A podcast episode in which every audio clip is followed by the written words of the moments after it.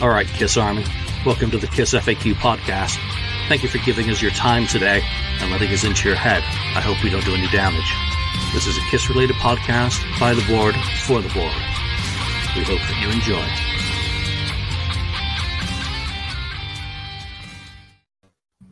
Welcome to episode 485 of the Kiss FAQ podcast. I'm your host, Julian Gill, admin on the FAQ message board. Today, got 69th Blizzard Ken. You're You say something or are you muted already? Yes. I, I was muted. There you go. All right. Hello. Hi, everyone. And uh, Marcus Almighty, Mark. Um, Lonnie might be around. We'll see if he's able to join. Um, wha- if you're joining us live, thank you as always for joining us live. You can throw your topics into the mix as well because we're going to do some more topics from the board this week. Just haven't had time of late to really put any thoughts into doing an in depth episode. Anyone bought anything this week? Yes. Actually, and I've I've long awaited for mine to come in because I, as you know, I have my stuff on Bandcamp, my own stuff, and I mm-hmm. frequent Bandcamp quite a lot. And when I released my CD version of my latest record, the, latest Project Gemini one, I discovered this band because they were in the same kind of layout where I was being shown, and I checked out their music and I thought it was really really cool. And uh, I don't know if you guys have heard this band, Voyager. They're from Australia. Uh, this is their newest album. Uh, they're kind of like electronic metal. It's something that people probably wouldn't really expect me to listen to, knowing my past and you know with the music that I listen to in general. But it's really good. I mean, it's. I I mean, there's not. If you like melody, if you're into melodic singing and into melodic, like songwriting in general, you I think you'd like this. It, it's just if you can get past the kind of keyboard stuff that's in there, it, it's really good. I mean, it's one of those things where it's almost like candy. Once you have, once you listen to it, once you have to listen to it over and over and over and over again, it's that good. Cool. Yeah. So you sometimes make good discoveries on Bandcamp or on Facebook from friends who are bands. I was hoping you were going to mention a doomy, electric, trancy um, toker band, Spiral Spiral Electric. You can check out on uh, Bandcamp as well. They've got some very cool stuff. So yeah, I got a, a FedEx in from Japan today, and not Kiss Oh. related. It's the new Aerosmith Ah. uh, greatest hits. But this wanna one that. Is six CDs. Uh, it comes with three live CDs. Um, it's uh, two CDs three for the live? cuts. Yeah, two CDs of cuts from all the live stuff that they had streaming. Uh, what was it last year or earlier this year? And then Rock for the Rising Sun on the third CD, Hmm. um, which I didn't have the video of. So it's just nice to get it all as as a pack. So Hmm. That was really cool. Mark, you were talking about you know music that people would not expect you to be into. And you know, before we get into stuff, you've got an update coming for Project Gemini, right? When's that video going to be out? Uh, I'm gonna probably record it either tomorrow morning or later in the day, but it'll be probably out tomorrow sometime. Cool. Yeah, and Mark's music, I actually discovered that Mark uh, band Mark was in a, lo- a lifetime ago. The Exalted Piledriver. Mark actually played on, I believe, the only studio album that actually had a proper band for Piledriver and Exalted Piledriver uh, back in 2008. Uh, but it's a it's a pro shot from the European run that you did in 2007, and it's it's really cool. It's only four songs. I want to see Mark doing the intro to Executioner again, um, because I I'm sorry, I'm not usually into that sort of music, but um, it, it was really fun. So check out the Exalted Piledriver live 2007 on on uh, YouTube for it. What, and what what what Julian's referring to? Sorry to interrupt you there, Julian. Uh, was basically there's a festival that we performed in uh, as part of our European run called Keep It True. It's called the festival. So if you put in Keep It True and put Exalted Piledriver, it'll come up there for sure. And I advise to listen to it on on headphones. Don't listen to it on your phone because the bass guitar, the way they mix it, it's it's, it's there, but it's really so low. Like not the volume, but the but the tone of it. So that if you listen on headphones, it sounds really awesome. But on a little, you know, speaker on like a on a telephone, you can like, where's the bass? You know, you like listen to it like that. But it's it sounds it sounds really good. And uh, there's also footage of us in Cleveland playing before as well and stuff like that. So there's other uh, Exalted Piledriver stuff out there if you're interested. Yeah, if you're only familiar with Mark and and his Project Gemini stuff, you know he was in other bands, um, and and this, you know, it's heavy. It's it, I could see why people in you know Europe got into it um, a lot, and I would have thought Montreal would have been Oh yeah, popular as well Oh, yeah. for you. So so again, just a little bit more about Mark for you to check out. You pl- still have that guitar and you use it for Project Gemini, don't oh yeah, yeah. Yeah. That's Strat. But you Yeah. have the mask. The- I think I, I think I might have it somewhere. I have my old costume somewhere around here too. wow. Hey, that's fun. So thank you everyone for joining us. Lonnie's just popped in, so he, he missed the Aerosmith and Prod and uh, Exalted Piledriver talk. David Donnelly says the power trio is back. That's a shot at me from out of nowhere. Oops. Oops. well, well, now everything in the world is right. So this week we're going to get into some uh, Featuring board Lonnie. topics, and you know, someone pointed out that it was the 22nd anniversary of WCW, the Demons Hmm. um, Oh. debut on whatever that was. Was that WCW? I, I It was. It was Monday I Night videotaped Nitro. it. Yeah, I videotaped Yeah. it. But Lonnie, take us back to that. You know, was it cool? Was it something that you were looking forward to? And was it something th- that you thought would last longer than it did? Um, it, I had stopped watching wrestling, but knowing this was coming, I started watching Nitro a couple weeks in advance, just kind of getting myself ready, so to speak. You know what I mean? And it, you know, it turns out it's still Hulk Hogan and Ric Flair fighting each other, and you know, it turns out I hadn't missed much. But it uh, it was cool. I I I thought it was really cool when they brought him out at the very end, and it was a it was a different wrestler that first night when Kiss played as opposed to who who it became. But I thought it was it, I thought it was cool. Um, did I think it was going to last? I didn't know. You know, there was there was talk of of bringing more wrestlers in and having more Kiss wrestlers. And I knew that Mhm. wasn't going to be the case when the demon could never win a match. I'd tune in every week and he would lose every Monday night. He would never win, ever He and he had, a, he had a short little storyline with Vampiro, um, and then a few months later he was just gone. Never heard from again. Hmm. Um, very short lived, Yes. And I think what Lonnie's referring to is that there was a rumor of bringing a Star Child sort of character in, and the other character, and rumor of like children of these characters as well. Remember that? Or I think at least female. I think Yeah, yeah, yeah. And then, and, but they were saying know, the females, like and then Love there Gun would be children. girls. You know, so it's like unbelievable what they were thinking of. Must have been Gene's idea. Yeah, I stopped watching uh, wrestling when I hit puberty. Um, Hey, I- I did actually watch that, and I videoed it. And actually, no, I didn't watch it. I videoed it, and then I remember fast forwarding there, like, where where the hell's this stuff? Come on, get to it already! You missed Uh, some good matches that night, Julian. Yeah, I think I saw that tape around here, here somewhere.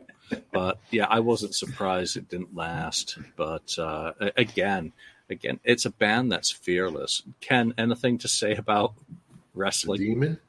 Yeah, I mean, I, I, I, I gave up. Yeah, I gave up watching wrestling. I, I watched it when I was a kid. I remember this the late seventies. It actually um, saw a little bit of stuff in the eighties, but uh, that that was about it as far as. you I guys mean, need I- to embrace your I even knew it was you know? kind of goofy to me even back then. You know, it, not was more. goofy, It, was- it was comical to me uh, more than anything else. Uh, I It's got- soap opera for men. I yeah, I guess so. Yeah. Mm. For for men who are still boys. Um, yeah, I, I come on. I do know Brutus the Beefcake, Barber, uh, uh, Jimmy Superfly, Snuka.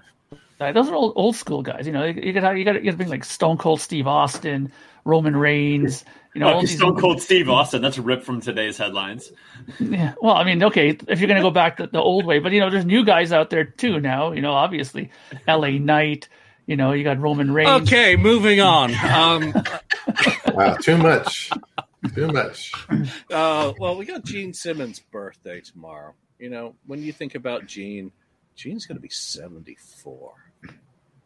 Mhm. I mean, did you think that Gene would be getting ready to go on tour again? And, and apparently, the uh, the AFL show in Australia has now been uh, announced that Gene would still be out there doing it at 74. When you think about celebrating his birthday, if you were to celebrate Gene's birthday, how would you celebrate it, Mark?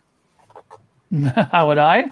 Yeah. Uh, I don't know. I don't know if I would celebrate Gene's birthday. He's not really my guy in the band, but uh, you know, uh, but would I? Am I surprised? Yes, because I remember him saying before that he didn't see himself doing. I think didn't he quote himself saying that he didn't want to be in his outfit at age seventy three or something like that. I think he gave like an actual age where he said he didn't want to be in it at that point, but.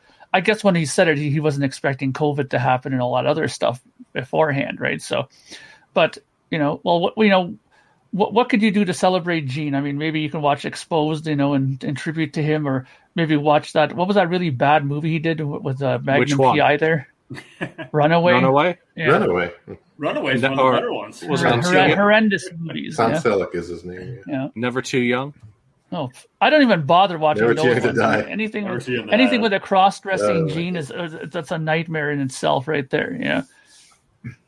Yeah. Well, it, I, I look, he's in the same kind of age group as my parents.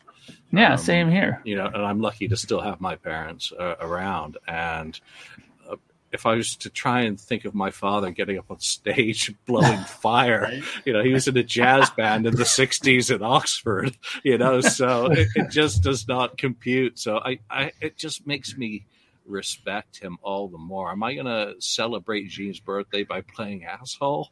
Uh, no. Ken, how about you?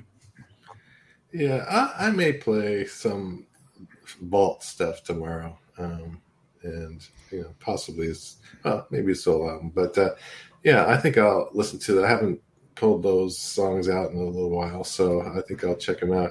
I, I know I enjoy a lot of those songs on the on the vault, so I think I'll do that. How do you listen to the vault these days? You just pick a random disc, or do you just throw the whole thing and hit shuffle? Uh, kind of a, a mixture. I have them all mixed on a on like an iPod, um, so I can just sometimes I point to a disc. Sometimes I just skip along and say, okay, oh yeah, I want to hear this one or that one. Yeah. Sometimes it's random. Lonnie's going to celebrate Gene by playing Revenge. I bet.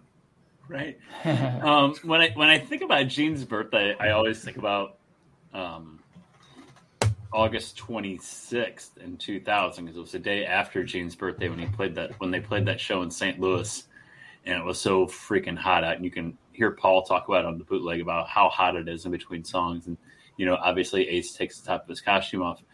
Um, and coincidentally, it's it's just about that damn hot in St. Louis all week this week. It reminds me Mm.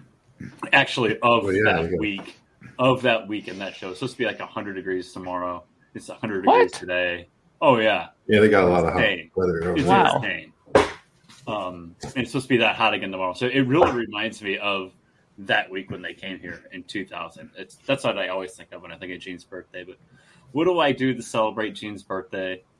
You know, I'll I'm just gonna play a lot of Kiss in general. You know, I mean Gene, Gene and Paul, the lifeblood of Kiss. So I'm just gonna play a lot of Kiss tomorrow. And you know, I, I can't believe that you know going back to 2000, seeing them on the farewell tour. Here we are, 23 years later, and we're getting ready for another U.S. tour this fall. So, Mhm. and again, it, I tell everybody that I'm seeing them, you know, when they come here, and it really does feel final as opposed to some of the other times where you think, uh, well, you know, maybe. Even when they came here in 19, well, they might come back around yet one more time. Who knows how long this end of the road thing's going to go? But um, this really does feel final. So um, just by celebrating by listening to some Kiss tomorrow. Yeah. Well, Vinnie Vincent postponed um, Rocktoberfest, which was Oh, no. to well, it, conf- it, it- no, it conflicted with um, the event that is being put on by Neil Good Davis. Right? Yeah. So one is obviously bigger and has way more draw than the other, and would probably take away people from attending Vinny. So he's putting it off until uh, February of 2024. You know, because after October is obviously the holiday season, which is a bad time for anyone in a high inflation economy. So um, I, I don't think it's surprising. You know, for however people want to bash Vinnie Vincent for whatever reasons that they have to dislike him or not. Um, he has still followed through with all of those private events that he has put on in Nashville. They have taken place, and if they're for you, they're for you, and if they're not for you, fine and dandy. But uh, I don't think anyone's surprised by that postponement because it just wouldn't make sense to have, you know, taking away the possibility of people being able to attend when Ace is going to be performing in Florida, and Bruce will be doing all of the live three apparently, right. and there'll be acoustic stuff as well. Who knows what else Neil Davis will put together by the time that happens? Because if anyone went to Creatures Fest, they sure put on a heck of a lot of stuff for that event. So, um, moving on into other topics is um, a, a, tweet, or well, it started on Facebook actually, and it is, is of course someone not connected with the band posting that um, the band are currently put a halt to all archival releases while they renegotiate whatever that means and then some other people who are known to kind of associate in those orbits kind of confirmed it. You know what do you think about that lonnie that you know a power play is going on and it's putting projects at risk uh, or has killed projects? Well I, I kind of figured something was going on because it seemed like we had gotten into a rhythm of these off the soundboards. At least it seemed like once a quarter we'd get an off the soundboard. It seemed by like this time, that's very true. Um, it seemed like this time last year we uh, were hearing at least rumblings of the creatures box set um, that Gene had quote unquote leaked it. You know whether it was on purpose or not. But we knew things like that were. We knew that was coming. We, we were getting some regular type releases, and all of a sudden, there's a line in the sand and it stopped stopped cold right after that last um, off the soundboard with Mark St. John. So I don't know. I, I, it's interesting what's going on. Is it ultimately going to be a good thing for Kiss fans? Is it ultimately going to be a bad thing for Kiss fans? Um, time will tell, I guess. But you know, I, I hopefully it's a good thing. But I think that that 50 year rule um, comment may be in play here. So time will tell, I guess. Yeah, and I think in Europe, the Wicked Lester stuff has already fallen uh, victim to it. I don't know how it works in that some of it was officially released on the box set, but those were all the 2000 remasters of the Wicked Lester album. So I don't know whether that apply. I, am just not uh, well versed enough in terms of how it all fits together.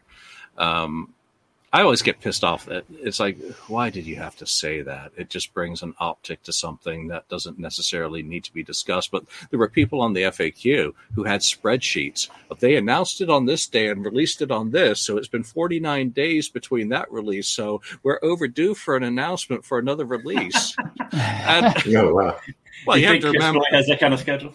We have had guys on the FAQ who have dra- counted the number of cymbal hits in a song to hmm. compare the drummers. So you know, oh, wow. there are some pretty hardcore dedicated lunatics, and I'm kind of one of them because of what I do. Mark, what do you think about that from the business perspective? Um, I think it's interesting. Um, like Lonnie said, that they they were in a kind of interesting rhythm as far as releasing stuff. Uh, you could kind of almost you know depend on something being released every couple of months, and you know people were excited about it. Uh, but I'm not surprised by this. You know, as they draw near to the end of the end of the road here, you know, I have a feeling that they want to cash out completely out of this. Totally. I, I mean, if they can do it, they will. I, I think they just want to, you know, get as much money and run and get the hell out of there. You know, I think they're done with Kiss. You know, and what better way to be done than to sell your name off and everything off to somebody else? You know, the only thing that I'm concerned about with this is who they're going to do it to, because you know we know how you know how reliable Kiss are for making great decisions with things, you know. So hopefully they'll make a good decision and maybe sell off something to a longtime fan who has a lot of money, because we know they're out there. I mean, if you're willing to pay, uh, you know, thousands of dollars for a greatest Kiss album, then there's people who have money to burn out there. Okay, so maybe there's somebody out there who has a lot of a lot of money and a, a business p- person, you know, who has you know wealth who might be willing to take it over. And if somebody like that takes it over, then I could see maybe things continuing in a good way. But if it, it gets into the hands of a record label, you know what's going to happen. What What do you think that the priority of Kiss on a on a major record label was always like way down here? If they take it over into a major label, they're going to be way in the back burner. We'll get something like once every three years at that point from Kiss, I think. So I think it depends on who takes it over and, how how it plays out. You know, and what they're selling. I mean, Yeah. is it the is it the brand? Is it the image rights, which is where the money is? Because it sure as shit isn't with the music. I wouldn't think because um, record sales and Kiss catalog is very obviously not on a par with what we would hope it was. You know, so Yeah. the legend doesn't live up um, to reality. Um, Rob Benjamin music. I, I do want. I just did get your email when we were uh, starting the show. So he has a video coming out, the uh, Kiss Hot in the Shade retrospective by Rob Benjamin music tomorrow. I will post that link up on the FAQ. Um, Ken, I mean, does it take a big corporation, a, a multimedia corporation, to buy Kiss's rights? Um, if that is the case, someone you know, people have thrown around Disney, but I don't think Disney Yeah. uh, would have any interest in Marvel. Marvel. um, yeah, I mean that'd be cool if Marvel or did something, or you know Disney did something and did something with Kiss, at least you know film wise or something like that. But uh, they're not really known for you know music bands or something like that. So um, I, I think it's just a matter of Kiss or Gene and Paul that, is trying to get as much money as they can out of whatever it is right now. Um, uh, hopefully, it helps um, in some way uh, that you know keep the music coming out, um, and maybe it will be Universal still. Um, it, it's just a negotiation, maybe, um, of how much they they're going to get um, from them versus what whatever they're getting now. And the only other thing I thought of is maybe what if they trying to buy back their their whole you know catalog of music? Um, is that possible? I, I I don't don't know. know. Yeah, them they probably spending don't money? spend it No. because they like it for free, right? Uh, but they sold it off once, so they buy it back. But uh, it would be a hefty amount of money, I, I would suppose that you know be. Uh, so I'm just hoping this, whatever it is, they come to a good deal and it doesn't affect the actual flow of music, such as box sets. Because I was hoping for another box set this year. Obviously, it's not going to happen, um, and maybe it's all happening before the, you know, the first Kiss album 50th anniversary. So maybe that'll happen next year if uh, this all works out somehow. Um, but uh, yeah, I, I don't know. It, it, to a degree, it worries me that this deal could screw up a lot of things as far as you know, use more music releases and, and releases that have you know, we've gotten these extra uh, demos and, and things that were you know unreleased in the last couple of years, and I hope that does not stop whatever the deal is. Yeah, so publishing, recording, all separate things as to who owns what and who has a piece of it. It becomes very complex. My understanding, and this is from the contracts, is that Universal controls a lot of the music that was recorded during the terms of those contracts.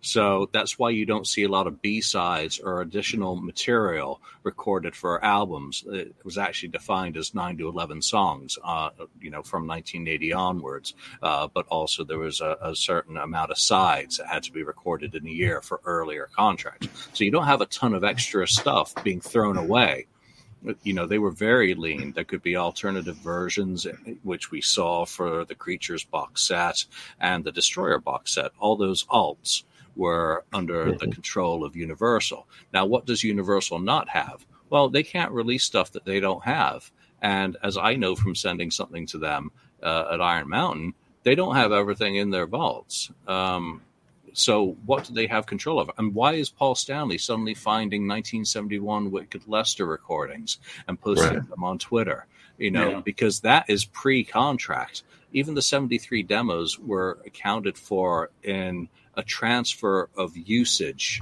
Um, and again, I don't have all the contracts in front of me, nor the brain um, in the music business law to go go through it. So I would think that Universal only controls what they have access to in their vault, and they have to have the permission of the artist to release. Now, didn't I don't, I don't? I'm pretty sure I remember reading somewhere too. Maybe you can correct me on this, Julian. But didn't Kiss at one point when they were in monetary trouble? I remember reading somewhere that they sold their publishing rights to a Japanese company at one point. A huge amount they got for Yeah. it too.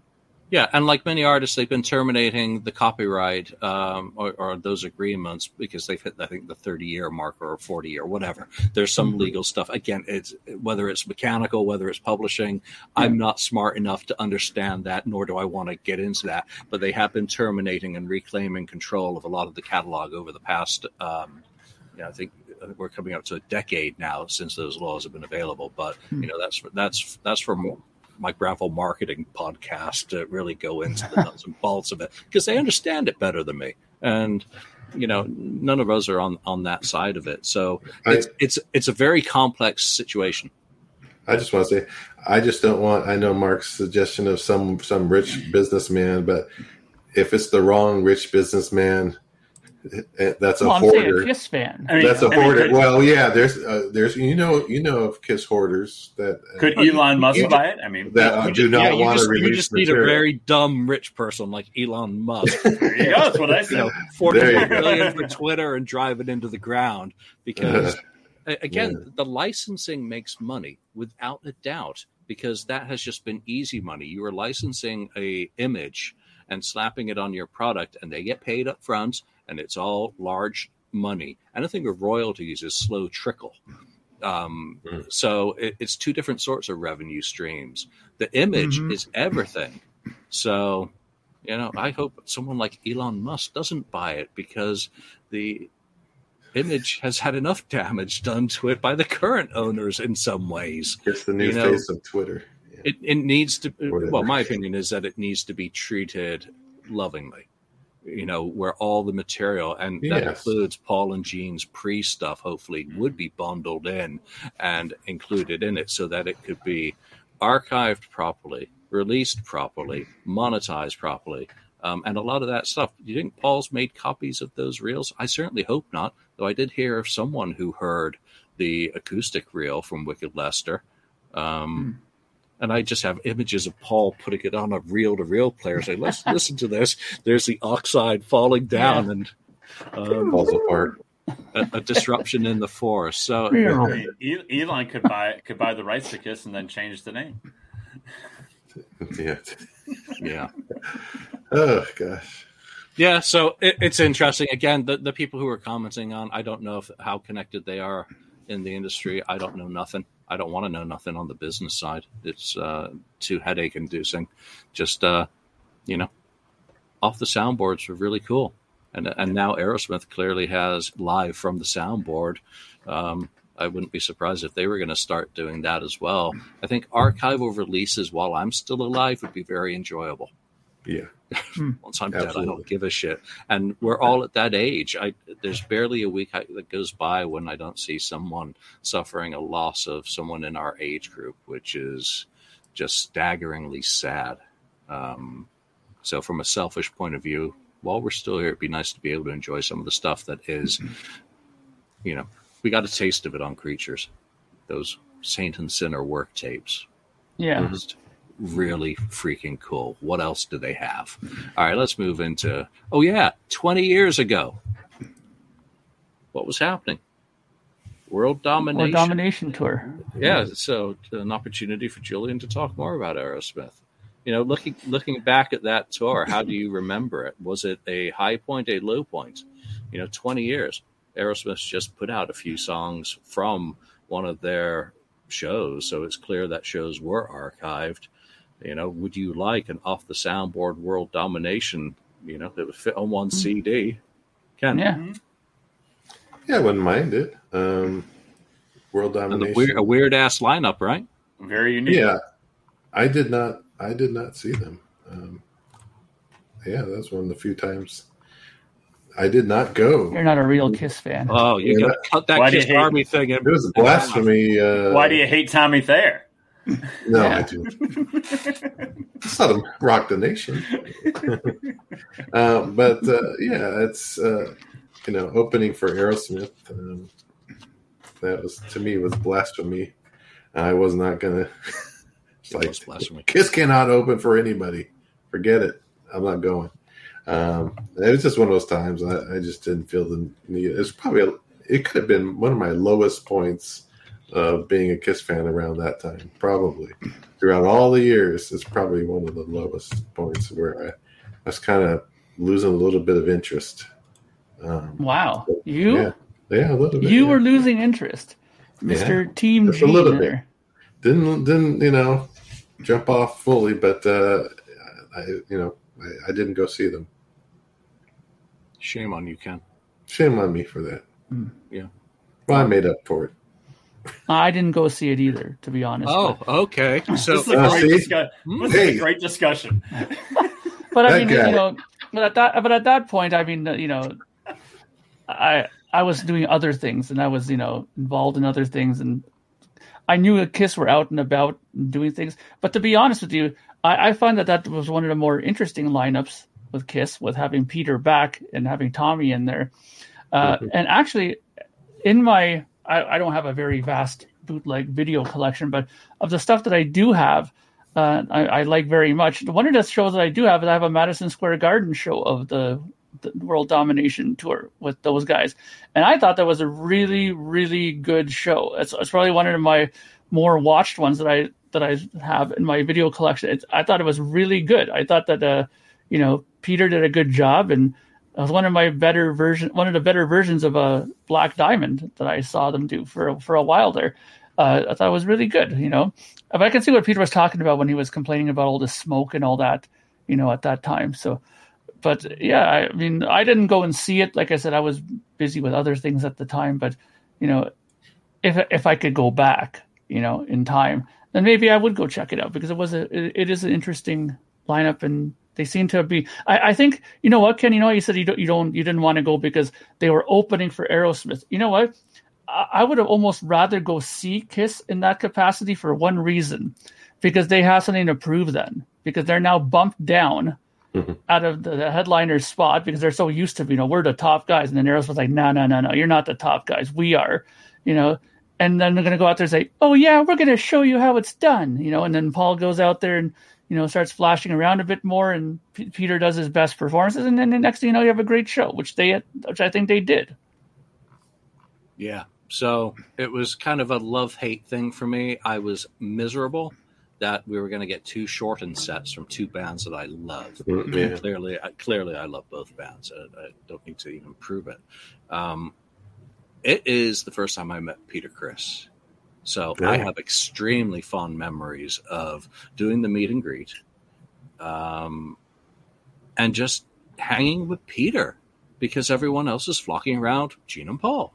Um, you know, and just I had a really cool interaction with Peter, which really set the tone for everything that I've thought about him since. And every single interaction with him since has been the same in terms of that is Peter Criss. He has been the same in makeup, out of makeup, backstage, um, at a the the events. You know, even earlier this year, same Peter, just really humble and thankful. And I know not everyone's had that same interaction, but my, every single one of mine has been a guy who is totally appreciative of the audience. And the shorter sets, again, I I got to see some of a pro shot of Kiss, um, you know, during that tour. They need to get that sort of material out. It would be really cool. There's just, again, it's kind of a forgotten tour. I listened to, I think, uh, Jones Beach the most, um, and it's got some windy night on one of the nights uh, for that show. Lonnie, World Domination. Did you? Yeah, where did yeah. you see them in the world? I saw them here in St. Louis. Um, it was a day later than it was supposed to be. Part of the tour got pushed back because of a power outage in the Midwest. Hmm. Um, so it was originally supposed to be on a Saturday night, and it was on a Sunday night. um, it really dates this story that this is embarrassing. I shouldn't even tell this. Oh, Is No, that dude, come on, spill it. embarrass yourself. is that I was this is in a previous life of mine. I, I was I was married, um, and I we got up like at six a.m. that morning, and the the Rams still played in St. Louis at the time, and we put on Rams jerseys, painted our faces, and went to the Rams game in our Kiss makeup in our Rams jerseys, and then from there went to the show that we took off our Rams jerseys, put on our Kiss shirts, and went to the show that night. It was a long ass freaking day. um, I guess but, but I mean that, that's a cool story though that we went to the game in the in the makeup and everything like that. And, um, it, it was very unique and very different.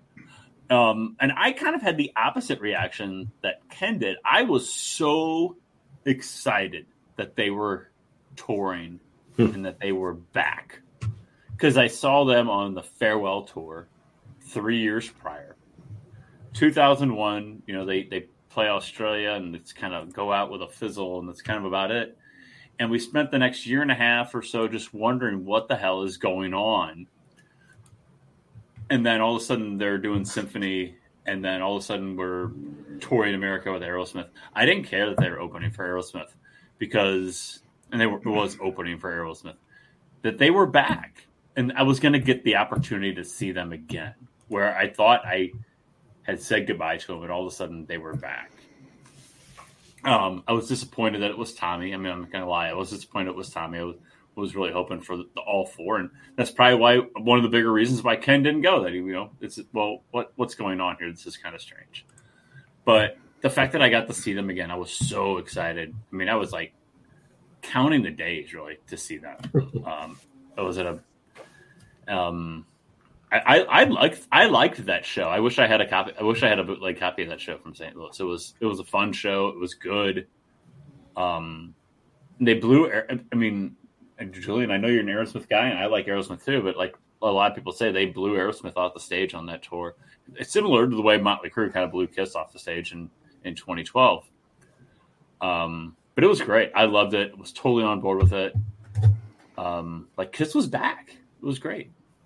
Yeah, I mean, come on. We didn't know what the hell was going on in 2002 with Kiss, whether it was the end or whether, you know, they were going to continue. I mean, we all kind of figured, oh, you're drinking a Yuengling.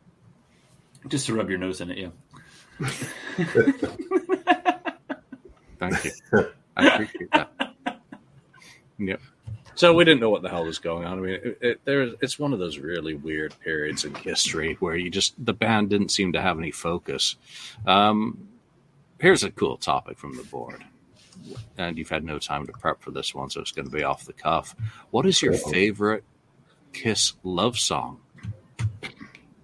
So that's a song with the top, and this is Black Diamond on the board. Thank you for the topic. Um, and what they say is, so it's time to find out what is the best love song from Kiss. You can, well, you can't choose three.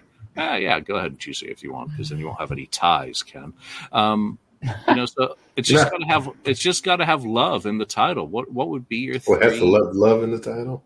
gotta yeah gotta have you know so nothing can keep me from you is out of the running already as is don't touch my ascot. What a shame. World denomination tour. Yeah no they did not make it to wales you know. Um so i'll go first. Making love.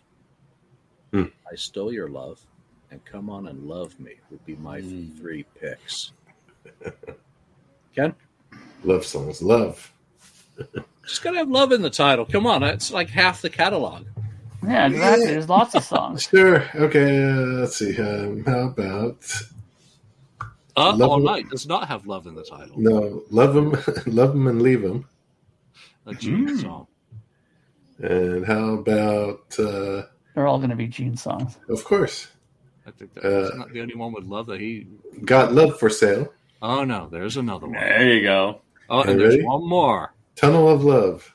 Oh, uh, that's on his solo album. That doesn't count.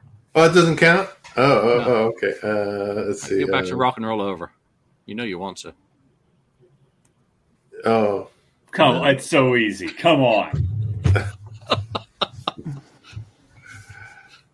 Dan, Come I'm on, not. Ken. I'm not. dan, Ken, I've been disappointed in you in the past. Absolutely, I have on many occasions. No, I, You need I, my never to love, this baby, extent. oh Isn't so there a- bad. You're not I the know. only one. All right, I've calling ever Dr. had. Love. There I love it. I was going to try to throw in an Ace one if I could. Is, does Ace have any? Well, Ace. I'm actually surprised. Opal Archive wins the one that Ken should have picked Hmm. because I'm, I'm very disappointed, Ken. Fits like a glove. L Oh, G Was not L. love. Fits like D-Love. D love. Daniel would have done that. I think. He would have. Yeah. Mark, all right. Well, n- number one immediately that comes to mind is "Love Gun." I've always loved that song from the very first time I heard it, so that that's definitely one of them. And "Calling Doctor Love" is a favorite of mine as well, so that's definitely number two. And "I Stole Your Love" that's one of my favorites as well. So, so those three would definitely be my top three. You did a cover of uh, I Stole Your Love, didn't you? Mm, no, that's so I didn't do one of that. No. No? Didn't one No. of your earlier bands? Mm, no, no, I don't think we ever did that. Well, do a cover of I Still Your Love then. There you go. No, maybe, maybe right. we should do it this time. Yeah. All right. Lonnie. Well, I'm going to go Come On and Love Me. It's a great pick, Julie. Oh, of course. Yeah. I'm going to go Love Her All I Can. And Mm-hmm. how can I not say tough love? Thank you, Austin. Yes. Not love theme from Kiss. Austin's my boy. So just looking at the F, uh, at the FAQ message uh, thread, Paul, uh, love theme from Kiss is not winning.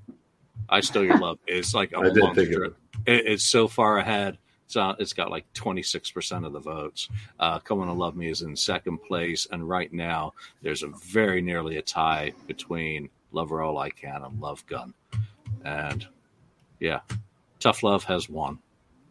Now two with Lonnie. Two. There we go. Thank you. Yeah. Three, Austin. Uh, did any of you get the Rock Machine Company? That's uh, obviously the Gene Simmons and Ace Frehley band guys' album when it came out. Mm. They had a couple of singles out. Lonnie, have you picked that up yet? I have not. I cannot say. Shame I on you. have. Ken? Sorry. I haven't picked it up. I've listened to a number of things from it. Uh, that sounds really good. It does. Yeah, it's a very uh, summer album. Very just you know very throwback. It's got a lot of It's- their you can feel the influences on that. Uh, a lot of different classic rock bands uh, influences on that. You can you can hear it in the music definitely. yeah, nicely produced, well crafted. I think it was produced by Marti Frederiksen. So Yeah, uh, yeah. obviously quality name there. Mark checked out any of it? No, I haven't, but I I do plan to check it out. I mean, I I just haven't had a chance yet to check it out. Yeah. So, stolen riffs is hmm. another topic that's going on. there been any songs that have come out over the years that you've just immediately turned around and said, "You stole that"? That Hallelujah, is hallelujah, Such, that is such a ripoff. Hallelujah, hallelujah. What's that a ripoff of? burn, Deep Purple. Well, you, you got to say what you think. Burn or- I mean, like Jungle is another Deep Purple lift, isn't it? you, know, you fool no one. You know, so dreaming, eighteen. I never, I can never ever hear that connection. I'm like, what the hell are you talking about? It's just that turnaround that they do in the. It, it, it, it I, I was always surprised when I heard that that they got sued for that because uh, I'm like you, Julian. When I listened to it the first time, I, when I when they when I came up, I was like, okay, let me listen to this real closely, and I don't hear 18 at all in there. What I just hear is that little chord Just turnaround. It's like how it starts with a dan Yeah. dan dan dan dan. dan. They do a little run up there. Mhm. They do a run up like that in the song, but it's not even the same chords. It's not even the same thing. Like, so There's what? Now you're going to sue for if you have similar like you know chord changes? This is ridiculous. Yeah, It Well, wasn't like there. copywriting two plus two. yeah. Yeah, there's another one from uh, Sonic Boom, right? With the or was it something? It's, like Poison. Um, Yeah, never enough. Poison. Never enough. Yeah, yeah. That was another one out there. Uh, then there's the thing where that uh, Bruce Springsteen, you know, stole "I Was Made for Loving You." You know that one song. Supposedly, if you listen to that one, I can't remember the name of the Bruce Springsteen song, but uh, it came after after Kiss. So Yeah, and then tomorrow's a lift of uh, what was it? The Joe Walsh song, Was it tomorrow or Shandy? or was it Shandy? Was a lift of? So I, I can't remember. I Shandy lifted from Joe Walsh. I shit. think. Yeah, yeah, and then I mean, it goes back to you know not not about Kiss, but other bands. You know, when George Harrison, right, did uh, you My know, sweet lord. My sweet lord and it's like he's so fine that one um so it's like uh yeah that was pretty close that one was pretty darn close Yeah. What's the one I'm I'm thinking of? Well, Love Gun. Which well, is it because it's got the Hunter in it, which is all blues, um, you know, which Zeppelin had done. So Mhm. that that one's pretty obvious. But again, it's influences coming through, and Yeah. that that's a problem now with how everything gets sued. Um, whereas influences are what make music. That you take a riff. I mean, how many times, uh, Mark? You sit around playing, just jamming sometimes. Yeah. You get, you get into a groove on someone else's riff, and then you start twisting it around and transforming it. You know, I mean, that's what I do for my stuff. I'm just sitting there with a guitar. I'm playing a riff. I maybe look up a tab to see how to play a Kiss song because I generally don't play any Kiss songs. Um, and I hear the riff, and then I, I start twisting it, and I, I take it to somewhere where I want to go. Actually, it's interesting to you bring that up because I've made it a rule for the last eight years now that before I start working on a record, I don't listen to any records. Like I don't want to listen to anything. And a lot of that, because a lot of times you can fall into that trap. You know, you're listening to whatever, like a you know a, a Zeppelin record, or listening to Deep Purple record, or listening to whatever, anything Metallica. You start playing something on your guitar, and then all of a sudden you change a note or two around, and you think you have a new riff. And really, do you? You know, I mean, you're, you're just kind of like modifying something else. So what I what I found that works good for me is I sometimes start writing songs using a different instrument. Like I'll come up with a drum beat first, you know, and if I come up with a decent drum beat that I like, then I'll write, try to write a guitar part around that, or I'll do something on a bass guitar first, which is more, you know, I find a little bit easier for me to kind of stay away from another riff doing that because it's not really my first instrument. But I can see how, how that happens because, like you said, if you're jamming, you know, you're playing a Kiss song, and all of a sudden, you know, you stumble onto something else, you add a little couple of notes to it, all of a sudden you think you have a new riff. So it is easy to fall into that. Yeah, it happened to me the other day. I was just like coming up with a really cool little pattern, and uh, by the end of it, I realized that someone had already written "Beat It." He did. Yeah, You're, you're like, this is pretty good. yeah, this, this has potential. This is Gene- great. gene has ripped off himself you know Well, yeah, and, and I mean uh, Cecil or Cecil. Um, where was that comment? Because Yeah. it was it was an earlier comment. Uh, there, now, Um, Well, then, Hell, Pearl- hell, hell, hell or hallelujah. Uh, no, no, it's Rodrigo. Thank you. Um, Hell or Hallelujah rips off I Still Your Love and I Still Your Love was based on Burr and Paul. There you go. You know, so it's all cyclical. I mean, Well, and C- Cecil talks about she was taken from the Doors when then Pearl Jam took it um, as well. The yeah. solo and the solo and she's in, in a Pearl Jam song. Yeah, got to. Ch- uh, I mean, got to choose was totally Paul twisting someone else's riff. Um, you know, again, that's the great thing about music is that idea. I don't know how Mark can even say I don't listen to anything before going and writing an album when all that stuff's already in your sponge. You know, from a lifetime of listening to music, and that's why these copyright cases. You know, they win because if you were alive when that song was originally released, you're screwed because there's no way that you can prove that you didn't hear it and be influenced by it, right? Yeah, but I mean, but but, but it is different though when you when you pull out a record and you've been listening to it all day and then you go and start working on music. I mean, obviously there are songs that are still stuck in my head, but I think that you're more influenced by music when you're like sit down and seriously listen to it. Like if I take like let's say I take this and go into my car now in the next five days, I listen to this album nonstop and I go into my studio now and pick up my guitar and start working on something. I could fall into that risk that I might find something similar to that in my writing, which is something I try to steer away from, right? Yeah. All right. One last. Uh, Lonnie, did I get to you? You did. You're good. I'm. I'm sorry. Yeah, I'm, I've got one. I gotta end early tonight because I have to go back to work and do stuff. Um, let's end on. Unless any of you brought a topic. Any of you bring a topic? I did not bring a topic. Crickets. What? All right. Here's one. Would anyone want to hear Dynasty remixed? My Hmm. first kind of response to that was why. Um, my second response was Destroyer Resurrected hasn't had many spins in this household lately. Mark, would you want to hear Dynasty remixed? Absolutely not. Um, th- that album to me Okay. is absolutely perfect the way it is. And I've said it many times before. I'm sure people are going to roll their eyes when they hear me say this again. But to me, when I put the headphones on listen to that album, I just see New York City, Manhattan.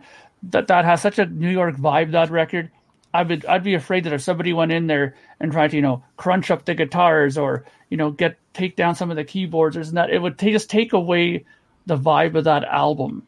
Uh, I, I think it sounds really good the way it is. I mean, if there's if there's any album that should be up for discussion for remixing, it's more Unmasked than Dynasty. I would say. Wow, I actually agree with you. Lonnie. Would I want to hear it remixed? Sure, I'll take it. I'll I'll hear it remixed. Again, you know, I was anxious for Destroyer Resurrected. Has it had a whole lot of listens afterwards? Not really. But would I like to hear it? Sure. I'll, I'll I'd like to hear what, what could be done to it. Doesn't mean that I'm going to fall in love with it because that original version of Dynasty will always be my go-to, just like Destroyer. Some people like Destroyer Resurrected. Um, we've discussed it on this panel, and we're not one of those. I don't think any of the four of us are one of those people, but some people do like it. But would I like to hear it? Sure. Let's see what can be done. Yep, I think it, the, the comments seem nearly universal on uh, Unmasked before Dynasty, though, where Mhm. Strago wants uh, Yeah. to hear the bigger drums, and Austin wouldn't mind hearing Anton's Dynasty drum tracks. Ken, Hmm. you re- would you remix it? I, you can remix any of their albums, in my opinion. Actually, I'd like to have The Elder remixed. Um, I would like to hear that differently. Um, of course, I mean, everyone's talked about Hotter Than Hell, and I don't know if this depends on how it was originally mixed in the first place, but uh, that one's always been one where, you know, can we clean that up a bit and uh, make it a little bit less, you know, muddy? Uh, you know, uh, but who knows? Um, I'm I'm okay with anything being mixed just to see a difference. You know, um, there are some that I think need to be remixed, in my opinion, but there's some other ones you probably shouldn't touch. Yeah, I think the flawed albums in history that need remixing, Metallica, Black, um, Black, uh, not Black Album, that's a piece of Not shit. black. um, and Justice for All without the bass. And there there were some mixes done with a bass, and I can't remember whether it was a musician who was interpreting what was uh, Yeah. played by Jason during the tour, and then mixing it in. Um, I've not been able to. That, I've never kept that in my rotation anymore. I go back to the Blackout um, and Justice for All because You it is the- secretly love the Black Album. it is the album that I had on rotation just continuously, and so it, it feels comfortable. It's a comfortable pair of shoes to wear on my ears. Um, I wouldn't same same with Death Magnetic, which was atrociously uh, mastered. You know. Yeah. Where the, the mix is less the problem than the mastering. The same issue goes for Sonic Boom and Hmm. Monster. I would Monster. much rather those be taken back and be completely remixed and remastered um, so that they could be listened to properly. Because I'm not Yeah. so used to those. It's not so ingrained in the brain that I don't think I would enjoy those. Who knows? I would might go back to the ones a- again. I don't want to hear Dynasty remix. Dynasty is so etched in my brain as something that I've enjoyed sonically from the first time I ever heard it. So I can't think of how I, I would possibly enjoy that more um, by fucking around with it any more than the same applies now to Hotter Than Hell for me. And I've said it before that I am just so used to that sound that that is its fingerprint, that is its character, that is a pimple on it. And it, it just is, you know, it's like a chip statue. It's like, it, why, why Yeah. repair it? You know, it's absolutely glorious in its imperfection. And it's and and a lot of and a lot of things that one of the things that people seem to forget about this too is that how the album was recorded is also an important thing to think about too because if they went and recorded let's say you know the guitars on hotter than hell were recorded purposefully muddy like maybe the mic was off a bit or they, they added a lot of low end to the to the sound because they were looking for something specific at that point you can only do so much even when you remix it. Sure, you can do a lot more remixing than you can remastering. Remaster, I don't know why people always think remastering is the answer. Remastering is just a very minor thing to it. If you want to do major change to a sound, you have to get the tapes, get the original multi tracks, and go through there and redo the whole thing. That's the only way you're going to get it to do it. And even Bob Ezrin, my good friend there, said that when they did the uh, Destroyer, that he could he could only do so much because his own way of recording stuff was that he would comp stuff down. Like he would put you know rhythm guitar tracks. You know, if there were multiple guitars for rhythm tracks, he would bounce it down to two tracks in stereo, and you could you could only deal with those. And the same with the drums, he would bounce it down to less tracks instead of like eight drum tracks. It'd be down to four, so you could only maybe work on the kick drum and the snare, and that's it. And the rest of it's in stereo right? Which which is interesting. If you look at a lot of these Aerosmith bootlegs, not bootlegs, the reissues that came out, when you open the booklets, they have their track listing uh, sheets on there, and a lot of those early Aerosmith albums, they only had a kick drum and then stereo left right for the rest of the drum kit. So really, when they're mixing that, they could only just work on the kick drum, and then the rest of it was spread over a stereo track.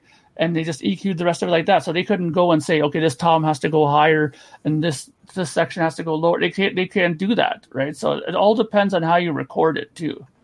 Yep. When you look at a Kiss, you know, 83 multi track, 11 tracks on that 24 um, track tape are Mm-hmm. Eric.